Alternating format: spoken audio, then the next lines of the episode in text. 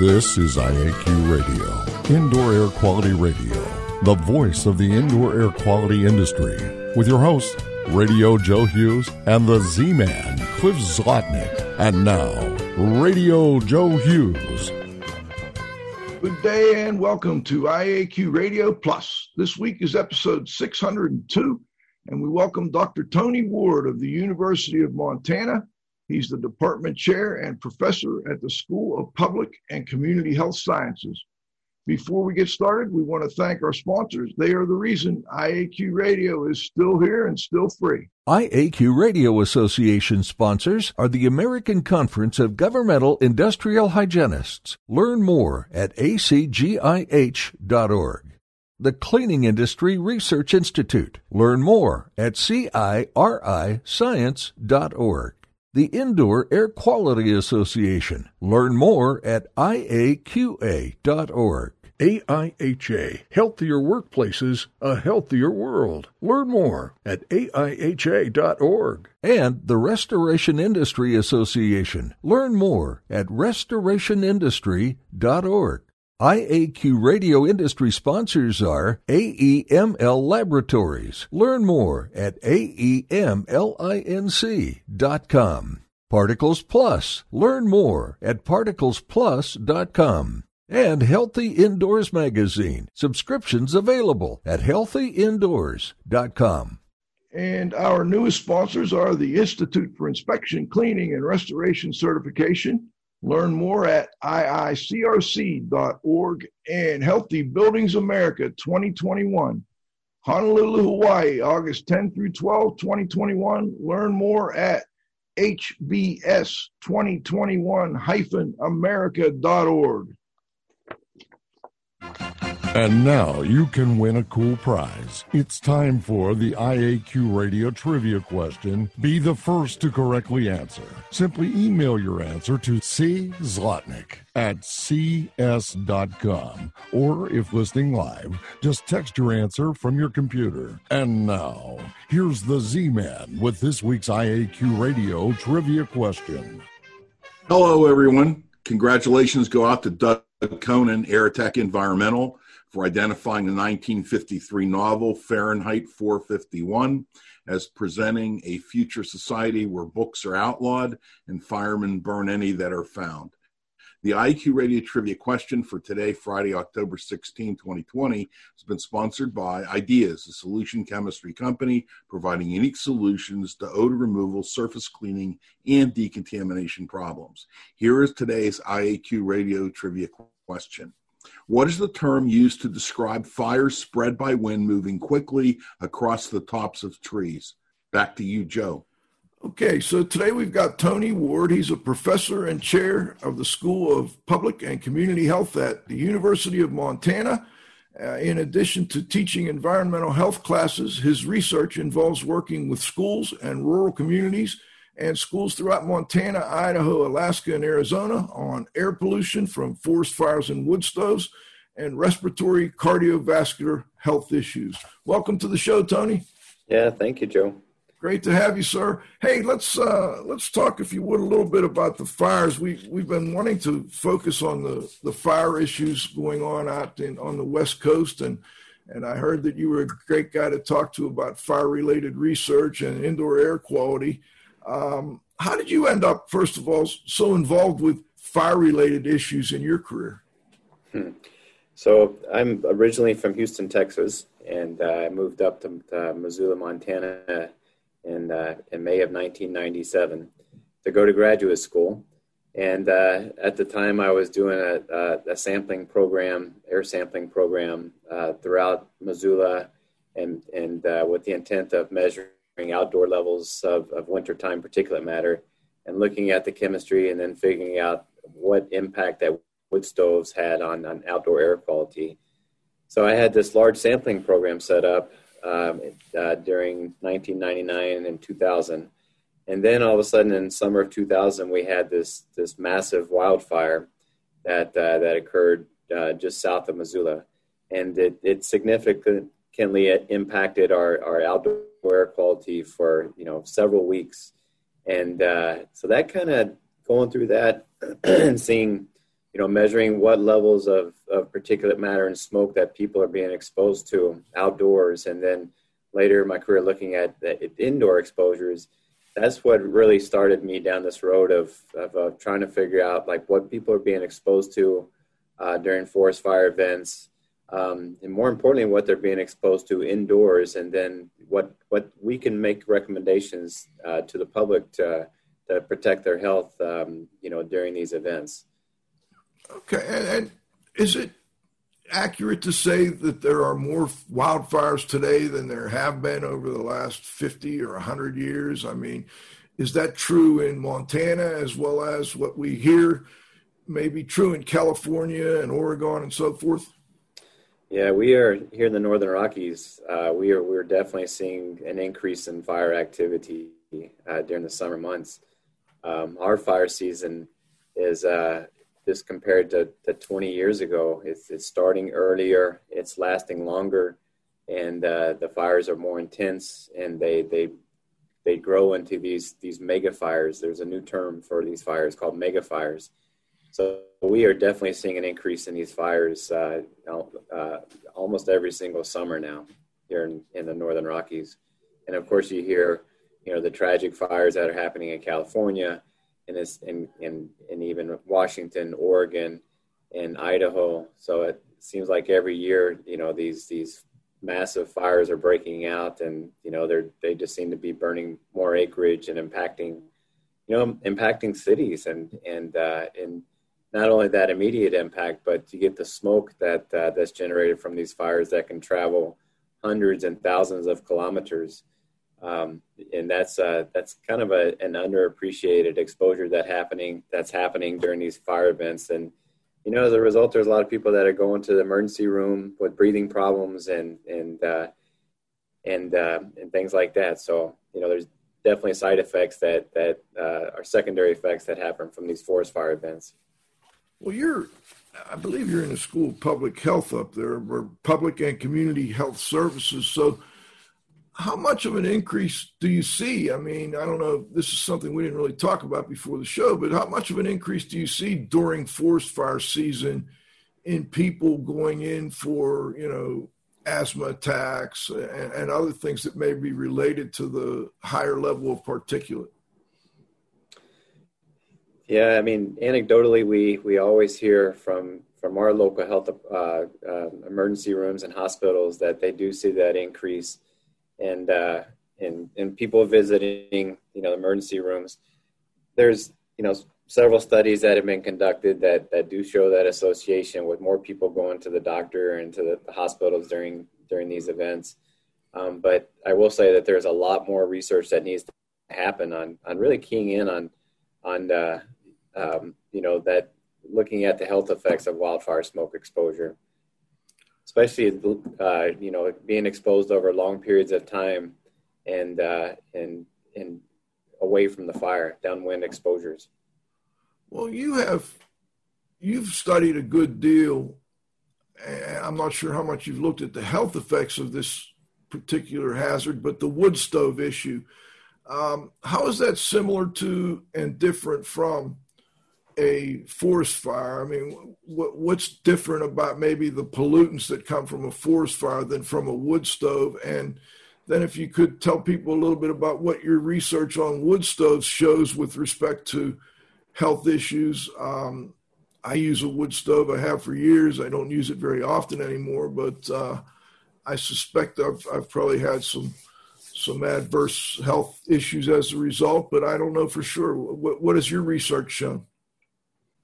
Maybe I'll back up a little bit. And so earlier in my career, I was uh, I was more heavily involved in forest fire research, and uh, so one of the things that that became pretty apparent early on is that it's really hard to design a study around a forest fire happening. So we, okay. we uh, and for example, we um, we were working with a fire crew here in outside of uh, Missoula uh, about ten years ago, and uh, you know, we we held uh, hung some personal monitors, PM 2.5 samplers on the fire crew, and uh, you know, it, we had it all planned out. We had collected some some other samples from the group, and then they were going to do a control burn. And at the last second, after months and months of planning it, they decided to cancel the burn because there was a, a thunderstorm that was coming. So they wanted to get off the mountain and and uh, so that was that's a really good example of like trying uh, trying to design studies focused on forest fire smoke. It's just hard to predict in um, you know uh, design studies to depend on a forest fire smoke from happening. So as a result, you know, a lot of we you kind of stumbled into this idea of of, uh, of measuring, um, you know, the impacts of residential wood stove smoke on on ambient environments or, out, or outdoor air, and that was a you know here in western Montana and the northern Rockies and anywhere it's cold and there's trees and there's a valley location, you know, during the winter months, residential wood stoves can be the number one source of PM two point five um, outdoors. So we had done tons of studies with local health departments and uh, you know state of Montana Department of Environmental Quality, Idaho DEQ, and others, and uh, and you know identified that residential wood stoves were the number one source of PM 2.5 during the winter months. Hmm. So then we kind of got into looking at indoor levels of, of wood smoke from these wood stoves. And what we saw early on is that, you know, there's there's actually exposures that are happening uh, to, to PM 2.5 and wood smoke that, that are greater or higher, oftentimes in the majority of these homes, than they are outdoors when you compare it to the Environmental Protection Agency uh, National Ambient Air Quality Standard, uh, daily standard. So then, you know, we started looking at ways of, of uh, you know, reducing levels of wood smoke PM 2.5 within these wood burning homes and then um, you know, assessing the impacts of, the, you know, did these interventions, did they reduce uh, or improve, improve air quality and did, did they also improve the health of the residents that, that live there? So when you kind of compare the two, um, you know, outdoors residential wood stoves, especially in these northern climates like, you know, Montana where I live, you know, it's, it is the number one source of, of uh, PM 2.5 every single day during the winter, winter after all winter long, winter after winter after winter. Um, whereas forest fire smoke, 20 years ago, you know, you we would get smoke for you know a week, two weeks, three weeks, and uh, you know a little bit higher concentrations than what we would see during the winter, but it wasn't continuous. Um, now, you know, forest fire smoke is is kind of a big issue during you know a month, uh, several weeks to a month a month and a half each summer here in Montana, and um, so that that's a that's a significant concern. Concern. But the majority of our research now is focused on indoor air quality and the impacts of, of residential wood smoke indoors uh, on the health of, of residents in our in our area. How does the particulate from a forest fire versus the particulate from a wood stove differ if it does differ? Yeah, it, diff- it differs, and it depends on you know how how far from the source that the, that the smoke is that you're being exposed to. Um, I think we were talking before the show that this year in Montana we didn't have a, a, terrible fire forest fire season, although all the conditions were were ripe for a bad fire season. It's really hot and dry but our, we still had smoke, and it was coming from Oregon and uh, in in California, and even here in, in Montana, there was like a week and a half period where we were just here in Missoula. It was unhealthy air quality for for that entire period of time. Now that's not even our smoke. That's coming from you know hmm. several hundred miles away. But the smoke that we breathe here is different than what was the folks in Portland and in California are breathing that are just right there next to the fire. So the smoke here is is is more aged and and uh, it just has some different chemistry. Um, same thing with uh, residential wood stove smoke. You know that that smoke that you're breathing inside the home is a little bit different in chemistry than the smoke that maybe you would breathe outdoors that that has aged a little bit of time uh, in in in the uh, in, in the in the ambient air. I could also imagine that if you were close to a a forest fire that also ended up engulfing a community where you had built homes and, and gas stations and marketplaces and you know medical offices. Has there been much research to determine how different that smoke is compared to the standard forest fire smoke from burning trees and leaves and brush? You know that that's a great question, and uh, I, I think there's starting to be more research from some some uh, universities looking very specifically at that. Um, and I think it came out from the Camp Fire recently in, in California, where you know it's forest fires that's just burning in the forest. That smoke is different than forest fires that burn through the forest and then also start burning homes. And then you're burning plastics and you're burning, you know, rubber and you know all sorts of uh, you're releasing all sorts of nasty things into the air. So I think there's some research groups now that are that are starting to look at that at that that change of exposure in different types of smoke, looking very specifically at that question. Interesting. Cliff, let me make sure I give you a chance to jump in here. This is, you know, fire's kind of your baby, so. Sure. Uh, question for you, Tony. You know, there's been, you know, all this great debate, you know, I, I, think on television regarding the use of masks for COVID. I'm just wondering if you thought had any thoughts or recommendations, you know, whether people uh, should wear a mask outside to protect themselves, uh, you know, in areas where there's, uh, you know, significant uh, outdoor smoke. Yeah, there's, um, you know, what we see oftentimes during during fire season is people just wearing bandanas and uh, and you know cloth masks and and that's you know the the the smoke particles they're they're tiny. Uh, they're you know PM two point five or 2.5 microns and smaller, so they're they're just very very tiny. The cloth mask may do a good job of scrubbing out like chunks of ash or you know larger particles, but most of those particles can just go right through through the the cloth mask and the bandanas. Um, so it, you know, wearing a like an N95 or mask that that has more protection, and uh, you know, there's there's specific masks that that are sold that you know, that are focused on scrubbing out smaller particles like what, what you would be exposed to during uh, forest fire season. Thank you. I mean, but right now, you can't get an N95 very easily. Do does your group or any of the public health groups out there give people alternative ways of trying to protect themselves? I mean, do they say, "Hey, it may not work that well, but you know, try this"? Yeah, and that's that's what you know. Personally, I've seen um, really improve over the last five, ten years is the messaging that you provide to the public.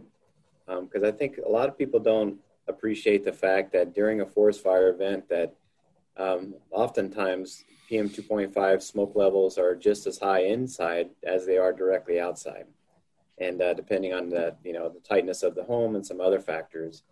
And you know, especially if you're a, a, sensitive population. And what I mean by that is if you're, you're older, elderly, um, if you have uh, compromised health like heart disease or asthma or respiratory disease, CO, uh, COPD, or if you have a, an infant in the home, uh, kids. Um, if you have those three groups, then you know there's extra things that you need to be aware of to protect your health and and simply that, that message of staying indoors that that's just not good enough anymore uh, you need the, the messaging that is starting to come out now and, uh, and and folks here at the Missoula City County Health Department are really doing a great job with, with revising that message, especially over the past several years. Is uh, you know using an air filtration unit in the home to clean up the air, creating a, a clean space within your home, um, uh, you know, just making sure that your vents are closed so you're not bringing in outdoor air uh, if, you, if you run an air conditioner. And another big challenge in our region, uh, the Northern Rockies, is you know a lot of people don't have air conditioner. So during that time, you know, you're kind of facing that you're sweltering uh, because it's hot. There, you know, typically when we're having forest fire seasons, so you kind of face that battle. Do you do you you know swelter in your house and keep your house closed up, or do you crack the windows to let some cool air in and let the smoke in? Um, so you know, it, it's it's a it's a very complex question, but that that's where we've seen the biggest improvements. I think is is not just recommending stay inside, uh, or if you go outside, wear a mask. You know, there, but there's a lot of other tips that you can do to protect your, yourselves within your homes and protect your families within within your homes or within your workspace. You, know, you brought up a really interesting. I hadn't thought about the fact that this happens during air conditioning season, and typically during air conditioning season, when you don't have air conditioning, like most of the people around me here, we live up on a mountain and typically don't need much air conditioning. Um, you're kind of in a catch 22. You, you, you want to bring that outdoor air in and, and move it pretty quickly, but if it's full of particulate you don't want in your home, uh, what do you do? We had uh, Linda Wigington on the show oh, maybe a couple times now. She's with a group called Reducing Outdoor Contaminants in Indoor Spaces. They're called ROCIS. I'm not sure if you're familiar with them or not, but uh, she's got a really interesting group of people she works with. And they have been promoting using uh, a box fan, essentially a typical you know fan you would buy anywhere in Lowe's or Walmart or whatever, and then they tape a MERV 13 filter to that box fan on the uh, inlet side, and then they use that to control outdoor particulate in indoor environments. But I I never got a chance to talk to her about doing that in a fire area. You know, I mean, would it help or not? Because I can see that yeah, you'd be filtering the air, but you'd also be bringing it in more quickly. Any any thoughts on that?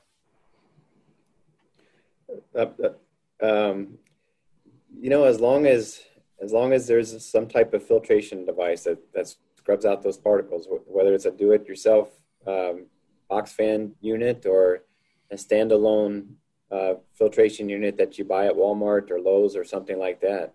You know, the key is to, to, to be able to one not bring in those particles from outside, but two any particles that are already inside. You know, a mechanism to scrub them out through a filter. That that's kind of what the goal is. So there's there's a lot of box fan uh, setups that that I've seen that that work great and uh, that that are cheap to put together and, and effective. So um, I think they can work. Yeah, recently I've been seeing people doing kind of a a different uh, take on just taping the box fan to the or the the MERV filter to the box fan. John, if you can pull up a picture of one of those. Um, maybe it's it's probably on the ROCIS website, R O C I S. They've got the the box fan with the filter attached to it. I've seen people now kind of building a cube out of uh, out of you know MERV 13 filters and then pulling that across. And just made me think. So if I was in a forest fire, I'm and I'm worried about you know it's I'm overheating. Plus I've got all this particulate. I may want to bring in outdoor air with that fan, filter that outdoor air but then also have a room air cleaner because you know you're not going to get it all. Um, maybe in combination that would work better. What do you think, Tony? Yeah, I think I think there's definitely something to that. Um, how, in your research, how efficient have has using a uh, let's just talk about using a HEPA filtered air filtration device that you get from Lowe's or Home Depot or whatever um, in a small room, if it's properly sized for that room. What kind of particulate reduction have you seen in your research? So that we, uh, I mentioned that you know we started doing a lot of indoor uh, air quality studies, looking at making recommendations or implementing interventions, and, and looking at the impacts of reductions in in PM 2.5 and improve improvements in health uh, in homes that have wood stoves. So using one of these filtration units like a, um, a 3M Filtrete or a, Winix unit, um, standalone unit that, that, that's good for you know an area the size of a, a, a, fairly large living room.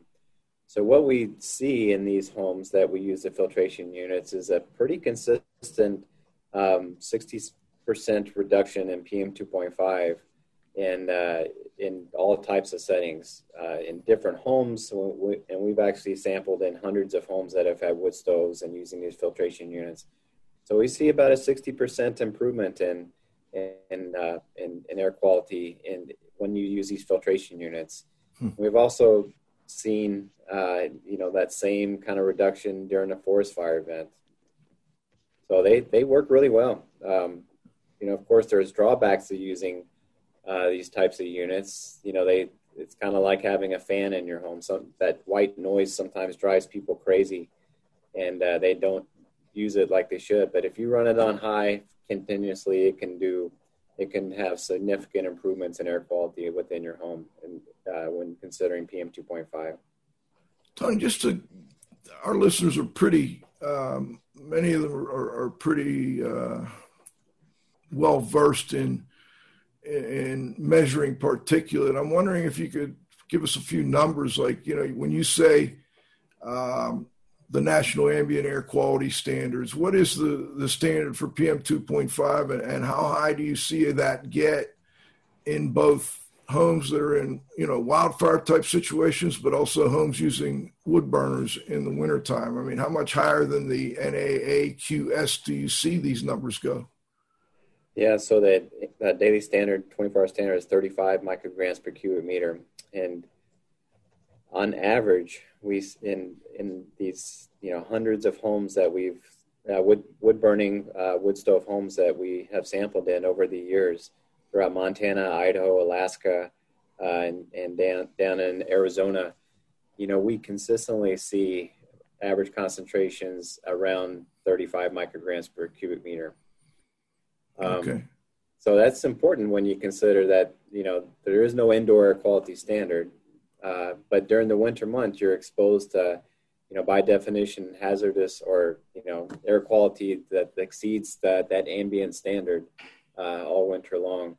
We we have measured concentrations, um, you know, in up to 70, 80, 90 micrograms per cubic meter over a period of time. Um, and when you look at like a 24 hour trend, it's not that high over that period of time. What you see is like anytime somebody loads a wood stove, uh, which is the act of throwing wood in, lighting it off, you get a big puff of smoke in your home. Or anytime you, you stoke your wood stove, um, you get a, just a big puff of smoke. So you get this giant spike and then it kind of dissipates out over time. Um, we also have seen uh, like really drafty uh, chimneys uh, or vent venting systems that go from the wood stoves to out the roof, and you know that could leak wood stove smoke in, in inside the home uh, mm. consistently. Or you get that uh, ambient infiltration to the, the, indoor air. Let's say your neighbor is just really smoking smoking out the neighborhood, and that smoke can sometimes you know be directed right to your home and, and get inside your home. So there's a variety of factors that that contribute to the, the indoor levels um, during forest fire events, you know, we've we've measured concentrations over 100, 200, 300, 400 micrograms per cubic meter during periods of time. Hmm. Um, you know, it's uh, again just because you're indoors doesn't mean that you're protected from that that that out, outdoor smoke. Are you? Um, I don't. I'm just curious. Do you know what kind of levels they've been measuring out in California and Oregon during this most recent uh, large, you know, hmm. group of wildfires? You know, I I can only imagine what they're measuring. Um, okay. You know, and uh, and I haven't seen the actual concentrations, but and I I keep up on the news stories probably like everybody else, and there's probably folks that are on this call or on the Zoom from California or Oregon, but um, you know, it wouldn't shock me if there was, you know, thousands, over a thousand micrograms per cubic meter. Wow. Um, I don't know about indoors, but you know, outdoors, uh, just significant levels. I mean, I saw the article that that Portland or California had the worst air quality in the entire world at, during the summer. Uh, so, it, you know, these are definitely unsafe and unhealthy levels of of uh, smoke that people are, are exposed to for extended periods of time. We, we've got to go to halftime in a moment, but I want to squeeze in one more question on this topic while we're while we're at it. I, I didn't ask you this before the interview, but I'm just curious.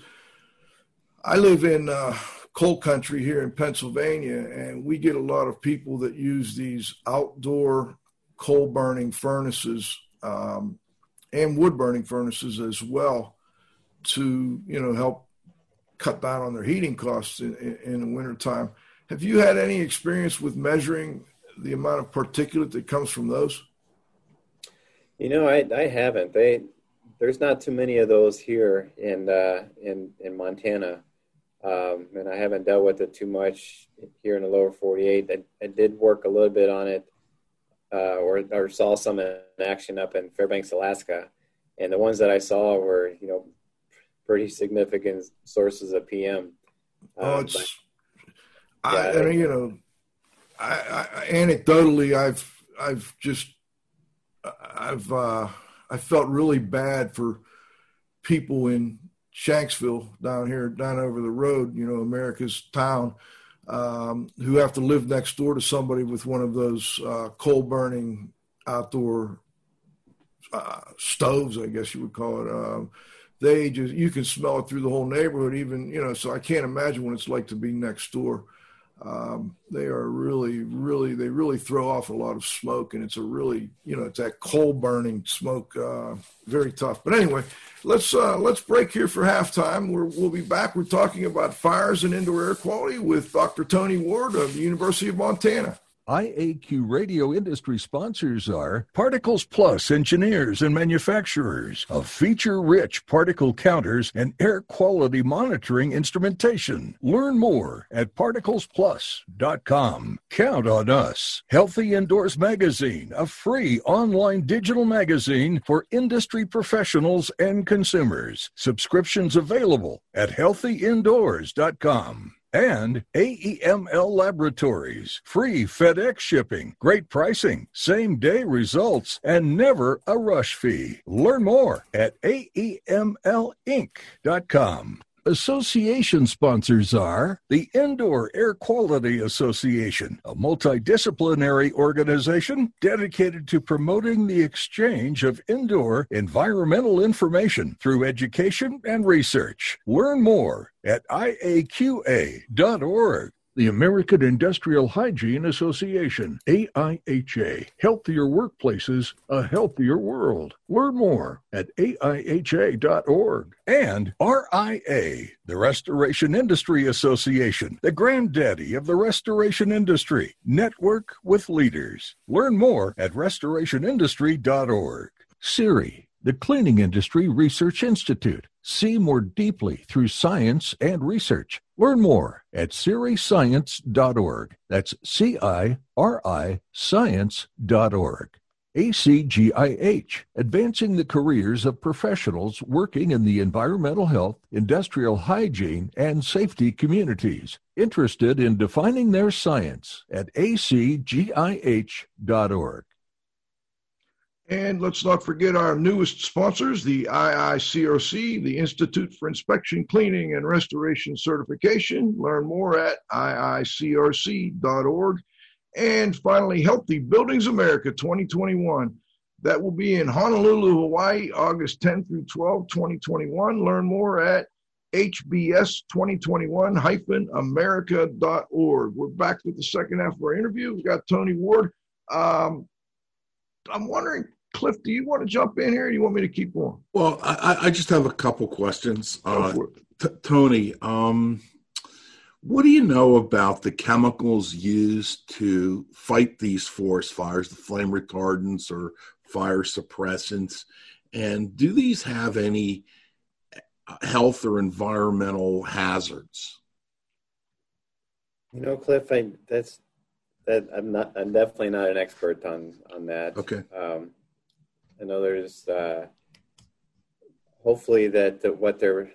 I know they've done studies to to not put the most toxic things into the environment when during these forest fire events, and so I know that there's definitely health and safety considerations on the fire retardants that they're they're putting down, but I, am just not. Uh, I, I, don't know enough about what's in the chemicals uh, to really, you know, uh, comment on that.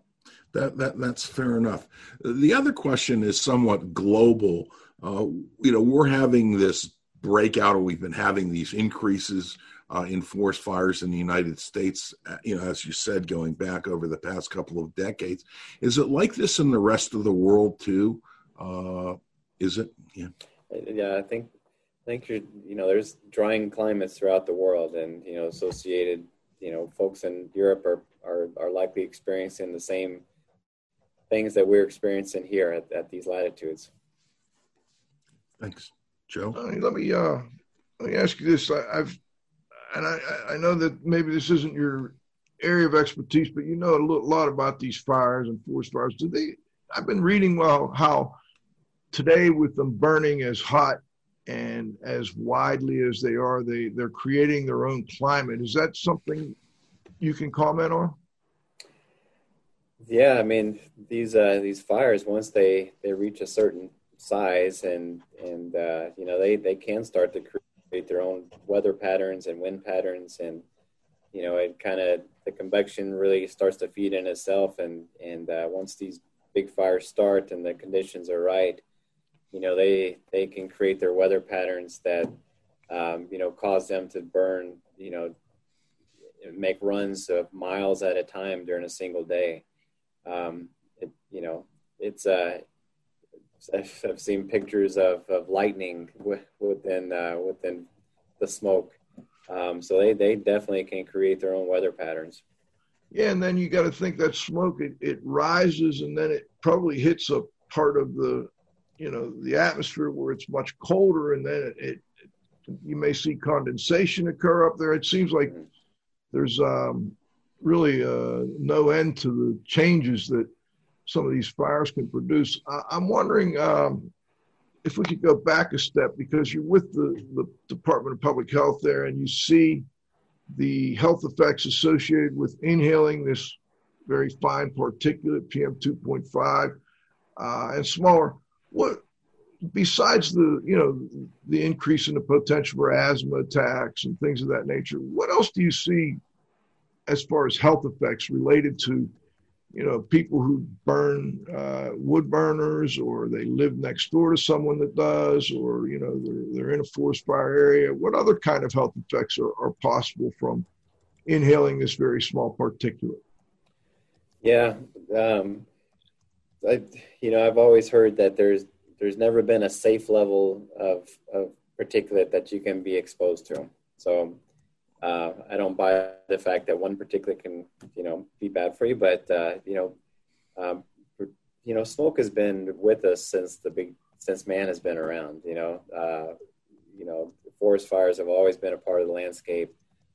Um, but when you look at the, the health effects um, there's, there's been several studies that you know we all know the, the acute exposures that can happen. You know, uh, watery eyes, irritated eyes, runny nose, um, congestion. You know, you feel it in your chest. But when you there's less uh, data and research that's been that's looked at the long-term health effects of, of smoke exposure, and uh, and and that's kind of really what the big question is because you know, again, from these these fires in California this summer, not only did it expose people in San Francisco and Portland and other areas, you know, large metropolitan areas, but you know, like I said, here in Missoula, you know, a thousand miles away, we were had unhealthy levels. So those fires that happen in California and Oregon are are potentially exposing millions and million, millions and millions of people downwind for for you know ex- extended periods of time. So, you know, what we see with the long-term health effects, the suggestions are, you know, of course, had, it, it impacts, uh, you know, respiratory disease, asthma, um, but also cardiovascular disease. You know, that, uh, you know, uh, you know, that's kind of this emerging field of the study is, is um, suggestions that, you know, cardiovascular health endpoints are, are, are, are worse over time when you're exposed to forest fire smoke.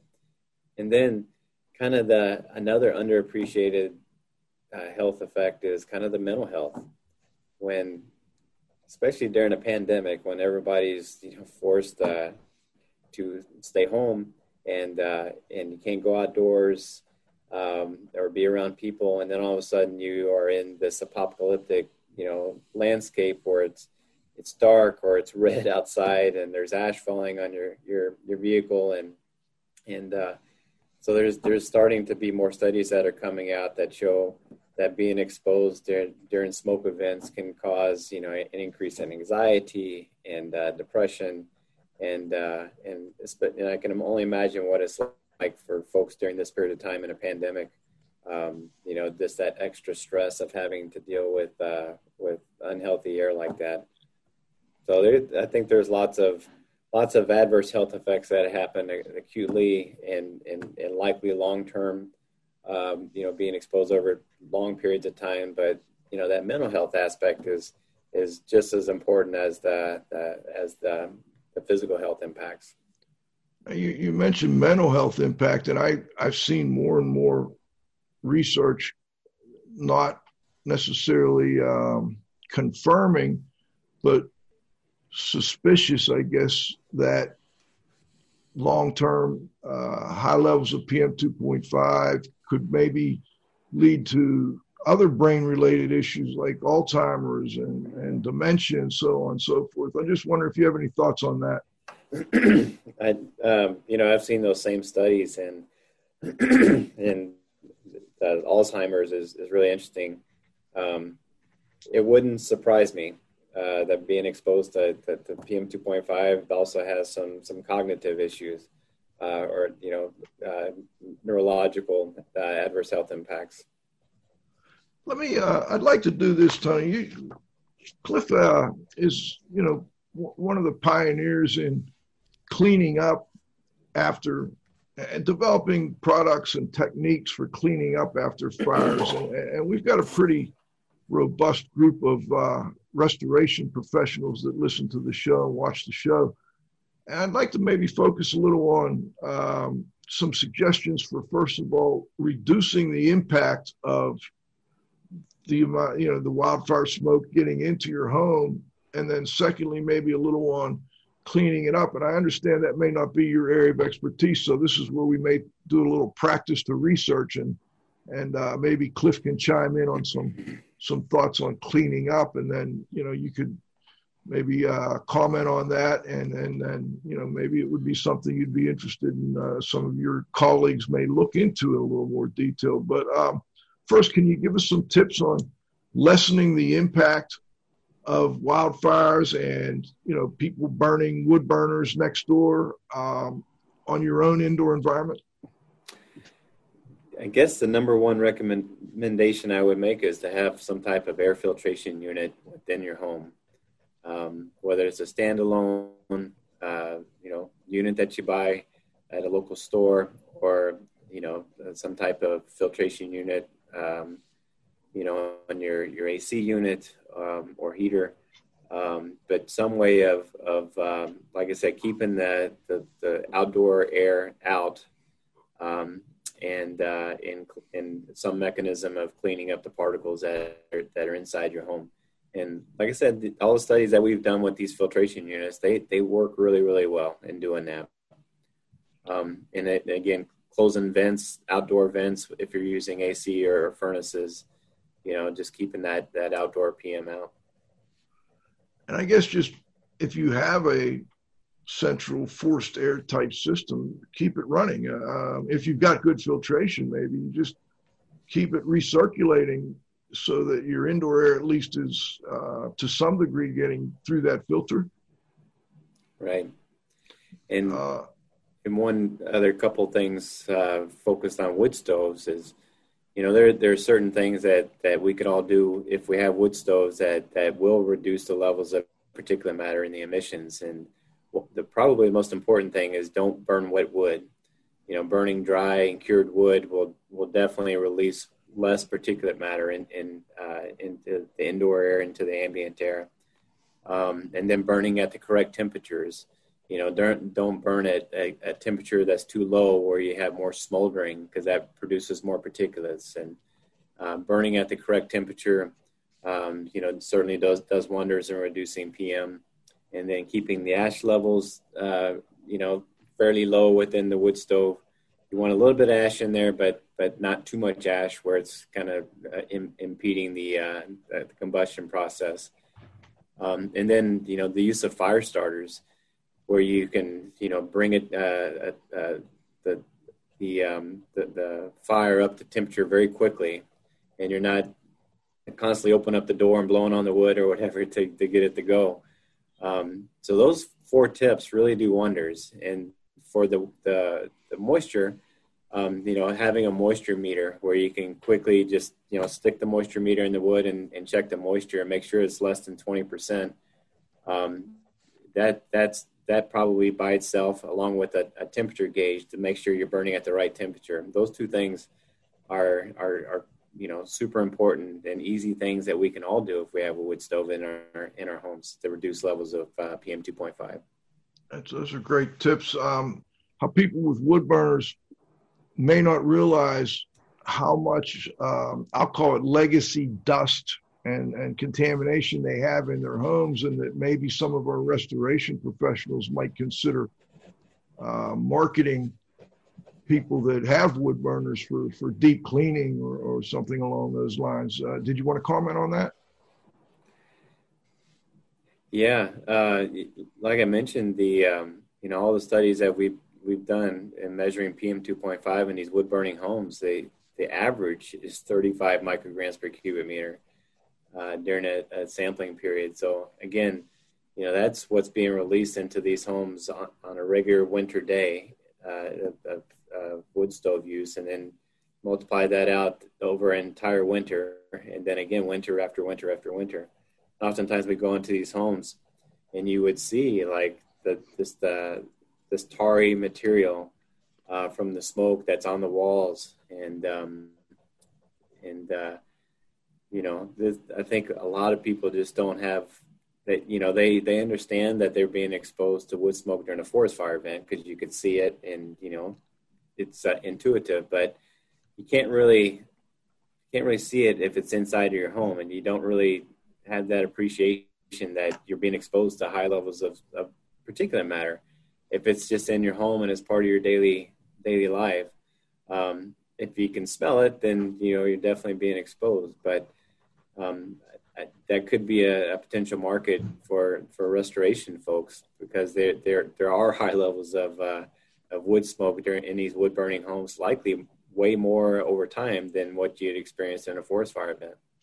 Interesting. Hey, real quick, um, Tony, does the placement of your wood burner have a great deal of effect on the amount of PM 2.5 in your indoor environment. So, in other words, if I've got it in the middle of my home versus um, an outside wall versus a west side wall or east side wall, do you have any recommendations along those lines?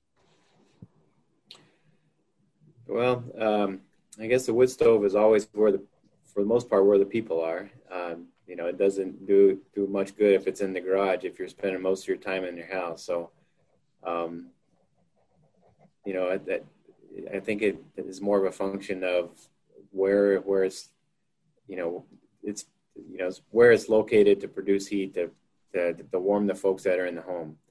Um, okay. Yeah. Doesn't seem like I, maybe that's something that we could, you know, in the future might be interesting to see. I mean, it may be in the room you know, but in, would it be better in the middle of the room or against the wall, an outside wall? I know for heating purposes, it's better if it's in the middle of the room. If you put a, a fireplace on an outside wall, you're, that wall is going to be, you know, sucking for air, um, and that cold outdoor air is going to be a bit of an issue for you. So I just thought I I was wondering if there was any information on that with respect to, to particulate. But let's let's yeah. jump over. Do you want to comment?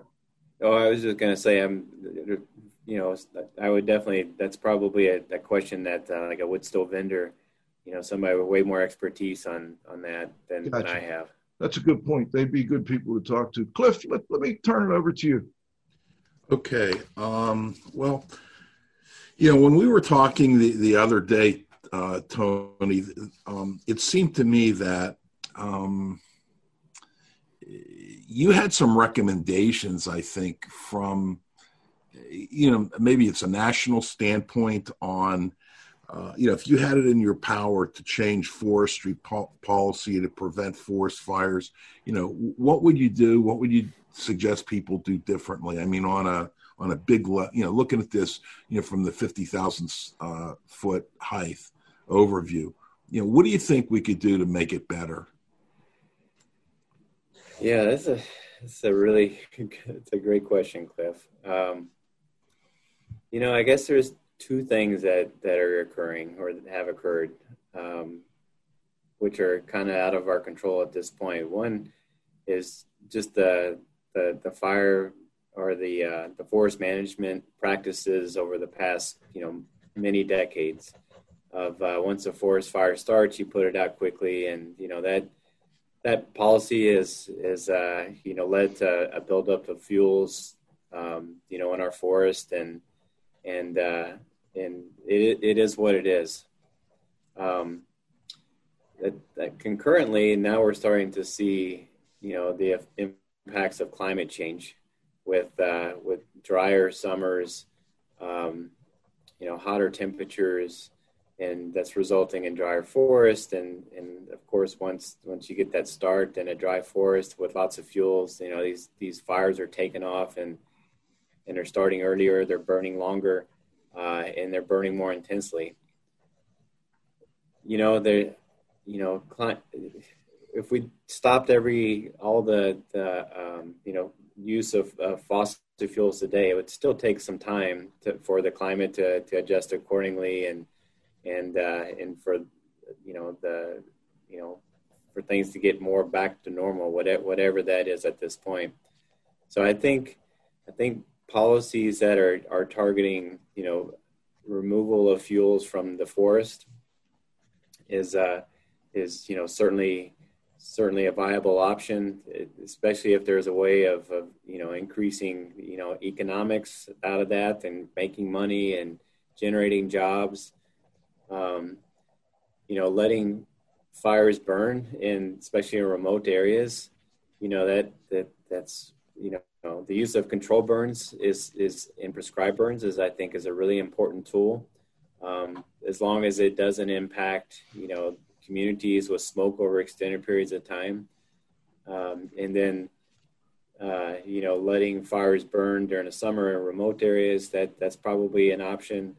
But you, then you start getting into the other side of it, what the health effects. And, you know, when you start letting fires burn and that reduces more or produces more smoke, and then you're exposing more people downwind of to smoke, and then you know what happens if the they have they get sick or they have to go to the hospital and then there's those expenses that that uh, that you see on the back end.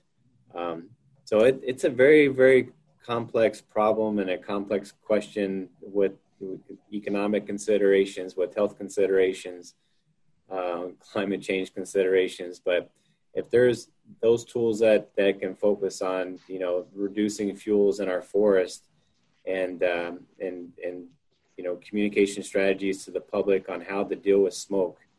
Um, it, it, you know, again, the filtration units and creating clean air spaces within their homes, uh, use of, of N95 masks. You know, those those mitigation strategies that that that will allow you to maybe do more controlled and prescribed burns to reduce the fuels in the forest. Um, all with while creating jobs. Uh, for the Forest Service and and uh, you know taking wood out of the of the forest and you know turning that into some type of you know profitable uh, activities. You know, I'm wondering you you you mentioned uh, having like a safe room in the house. I'm wondering if your group or, or other groups are maybe working with some of the energy people and also recommending that people seal up their houses better so that you don't have smoke coming in through every crack and crevice during these types of events. It seems to me that would make the whole house more of a safe zone, especially if you added some filtration on the inside. And then the other thing that would seem to me that it would help is if you do end up in a situation where your home was in a very smoky area and people like some of our listeners have to come in and determine how to clean that up and get rid of the odors and so on and so forth. The tighter your envelope is, the less likely that smoke would be in the cracks and crevices, in the wall cavities, in uh, attics and, and crawl spaces and so on, which makes it much more difficult to clean. And I wonder if either one of you or both of you would comment on that. Tony, let's start with you. Yeah, that's that's definitely one of the messages, at least during forest fire seasons, is just try to seal up your house as uh, as as completely as possible, or at least it, uh, it, you know sometimes these filtration units don't clean you know entire houses. They can clean a room. That's where clean you know making sure you have like a t- towel at the bottom of the door jamb or something like that. That you know just to create that clean air space within within your homes. And I'll let Cliff comment about the the cleaning. Well, I, I, I don't know, Joe. It would seem to me that positive pressurization of the house, if you could do it, another probably, good option. Would probably make uh, a lot of sense, and you know, it would seem in, in, some of the areas that are prone to wildfires, you know, design the uh, HVAC system so that it would pro- positively pressurize the house. So essentially, uh, it's going to be pushing things out rather than uh, letting things in. Uh, I, I, think the most, you know, some things are uh, really don't panic. You know, if, if you have wildfire residue in your house, you know, for the most part, it's a dry particulate residue that's very easily removable. And uh, I would try to remove as much as I could uh, in, in, in, a dry state. So a lot of times you can use your vacuum cleaner. You know, hopefully you have one that has good filtration, such as HEPA and a you know, and, and a lot of the brushes actually have uh, a lot of you know vacuum tools have brushes, so you can gently uh, you know r- remove the residue. I think also know where to concentrate. In most situations, the residue is going to be on horizontal surfaces, so I think you're going to find more of it. You know, on tabletops, on the tops of door jambs and moldings, and so on and so forth, and you're actually gonna gonna find on walls. Uh, it's probably a good idea to know what's smoke and what's a pre-existing condition. So you know, if you know you've had uh, wildfire residue uh, on your home, you could go out uh, and purchase, if you don't already have at home, uh, these white cosmetic wipes that women use. It's like a white sponge. They're little triangles, and you can kind of wipe that on the outside of your house, an area that you know that uh, you, you, had this forest fire contamination, and then wipe them around the inside of the house. And what will happen is you're looking for the same color, the same color of residue, because you know a lot of times the smoke soot is you know going to be black in color uh, rather than uh, gray like dust is. Uh, a lot of times dust is going to be thick; it builds up over time, and these smoke-related layers may be, uh, you know, may be much thinner. So you know, those are some things uh, that they can think about, perhaps do in those situations. Great tips. Thank you, Cliff. I'd also like to add that I, I like the idea of positive pressure, and the positive pressure is easier to achieve if you've got a good tight building envelope. So it's kind Absolutely. of like all these things work together. Um, Tony, before we call it a day, uh, we always like to give the last word to our guest. Any final thoughts, things that we missed? You want to add something to what Cliff just said? Um, you know, just thank you for having me, and it's uh, always fun to talk about, um, you know, our research projects and and uh, and you know, it, for us, it kind of goes beyond research. It, it, you know, I'm a I'm a citizen of Missoula, Montana, that has to deal with forest fire smoke, just like millions of other people in our, our area, and uh, and and it's you know getting the word out on ways that people can protect themselves and and uh, just drawing awareness that uh, you know they you know just staying indoors during forest fire events is is is not good enough. There's other things that you could do to further protect your health, and just getting that message out is really important.